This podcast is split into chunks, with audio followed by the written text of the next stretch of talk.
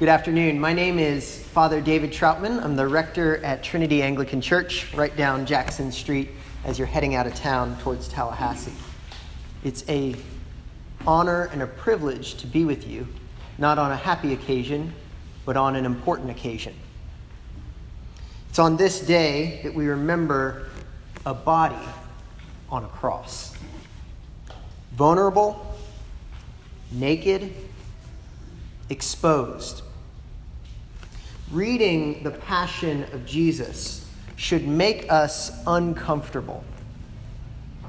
That's because on the cross, it wasn't just Jesus being exposed, it was us.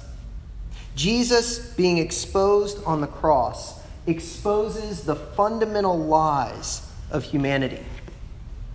When the truth is laid bare on the cross, it exposes the lies we tell ourselves so that we can feel better about ourselves. Perhaps one of the most prevalent lies we tell about ourselves is that people are basically good, that we are basically good. And this is a partial truth, right? We were made in the image of God. We are the crowning act of His creation. We're part of God's good creation. But are we basically good? In 1974, Marina Abramović tested this hypothesis that people are basically good. At a gallery in her native Belgrade, Serbia, she laid out 72 items on a table and invited the public to use them on her in any way they saw fit for six hours. The experiment was meant to reveal how a crowd would behave when faced with no repercussions for their actions against a passive individual. She wanted to see if people were basically good. By the end of six hours, she had a very clear answer. All of her clothes had been cut off her body. Razor blades had been used to cut her on her face and all over her body. She had been sexually assaulted multiple times, and someone had even pointed a loaded gun at her head, threatening to kill her. The people doing this to her weren't criminals, they were normal people businessmen, bankers, lawyers, doctors, grocery store clerks, people just like you and me. They assaulted her and brought her this close to being murdered in front of a crowd. But the most astonishing thing, to me at least, is that no one in those six hours intervened. No one protected her. No one put a stop to it. But maybe that isn't so surprising. After all, no one stood up to protect Jesus 2,000 years ago. You know, in our culture, we like to talk about the moral majority, but that isn't what the Bible teaches. And it certainly isn't what the crucified Jesus reveals. We are an immoral majority. All of us are sinners. Jesus' body hanging on a cross is a painful indictment of humanity. If this is what people who are basically good do, I would hate to see what basically bad people do. Even Pilate, in our story today, who seems convinced throughout the entire passion narrative that Jesus is innocent, does nothing to help him. Look at the beginning of John 19 we just read. It says this Then Pilate took Jesus and flogged him. And the soldiers twisted together a crown of thorns and put it on his head and arrayed him in a purple robe. They came up to him, saying, Hail, King of the Jews! and struck him with their hands. And then we read Pilate went out again and said to them, See, I am bringing him out to you, that you may know that I find no guilt in him. Did you hear that? Pilate flogs him, has him brutally beaten and mocked, and then says, Yeah, he's innocent. He didn't do anything wrong. In fact, three times in the Passion narrative, Pilate declares that Jesus is innocent. And still, he has him crucified. But you know, it's hard to blame just Pilate when the whole crowd is shouting for Jesus to be crucified.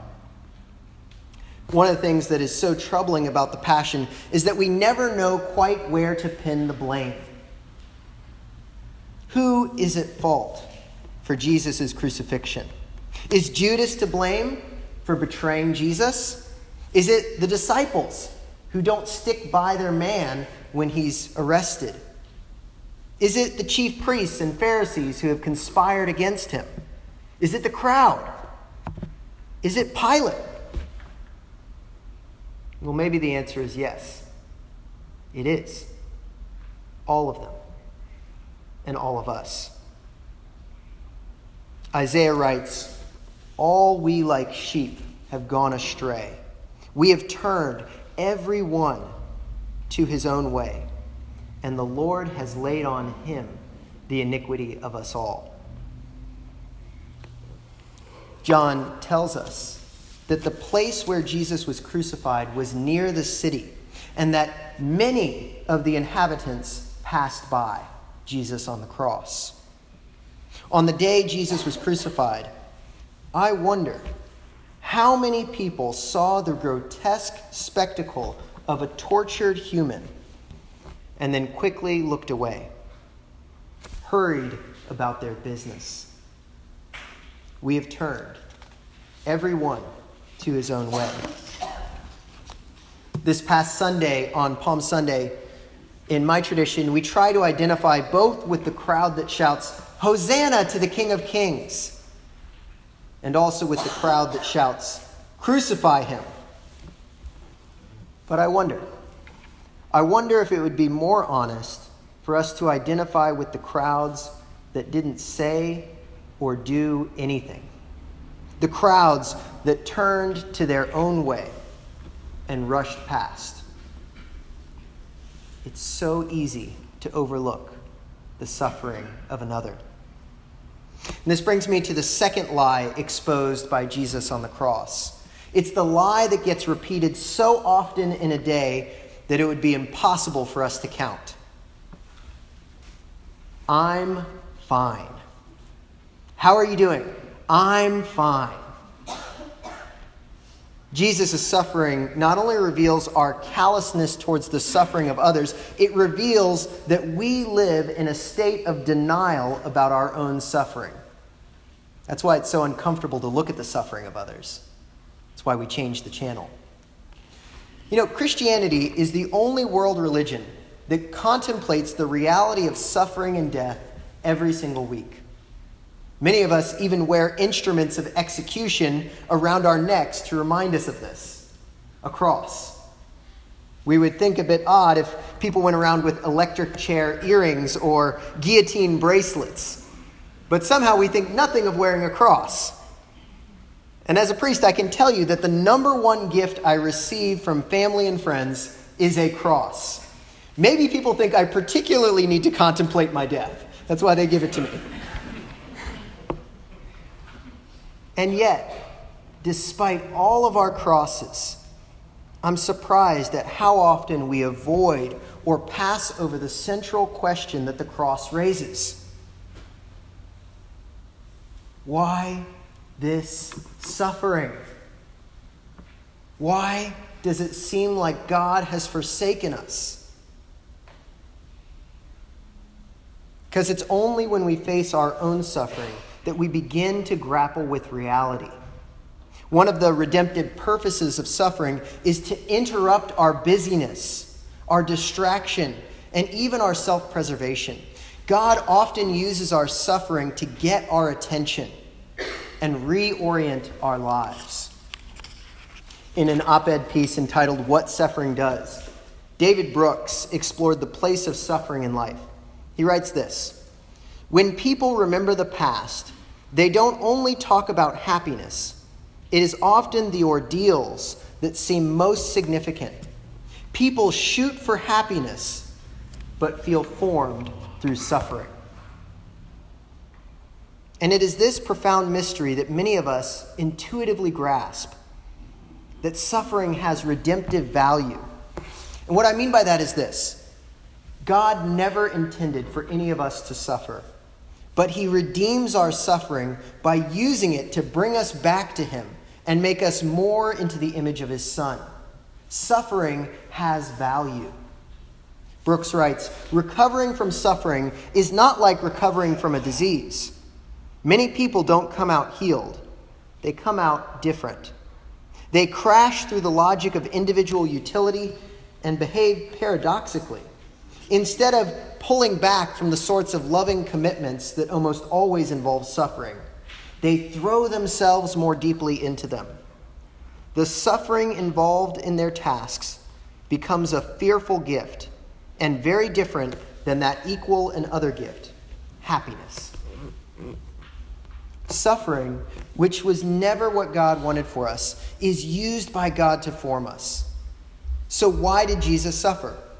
He suffered so that we could receive the antidote for suffering the removal of sin. In our sins, we removed ourselves from God's presence, from His provision, His protection. And so God made himself present to us in Jesus. God in Jesus fully identifies with us in our deepest moments of anguish and suffering, and even in feeling forsaken by God. But he identifies with us for a purpose. And the purpose is what is that it is precisely on the cross that we discover that God has not forsaken us. It's precisely by seeing the suffering God that human suffering begins to make some sense.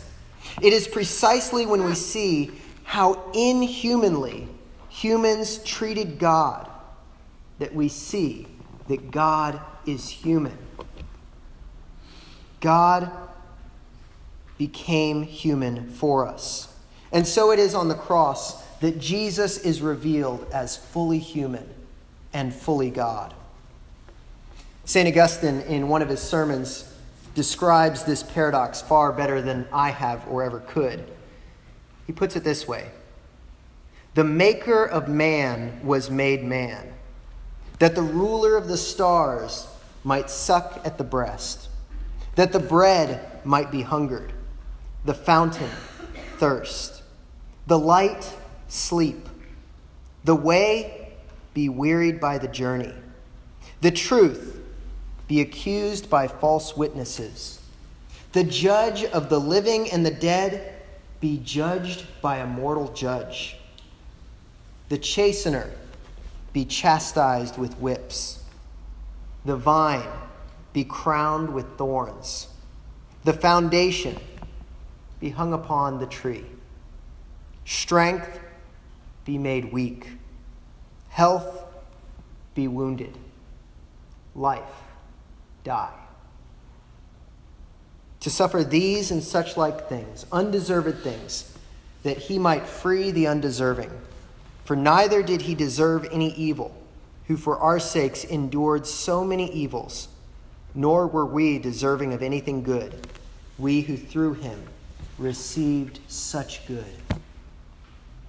In other words, all we like sheep have gone astray. Everyone has turned to his own way, and the Lord has laid on him the iniquity of us all. The solution for sin is a sinless God. The solution for suffering is a suffering God. I uh, hate splinters. I feel like I have a high tolerance for pain and I'm pretty tough until I get a splinter in my finger. And then my, my wife can testify to this. I turn into a complete wimp.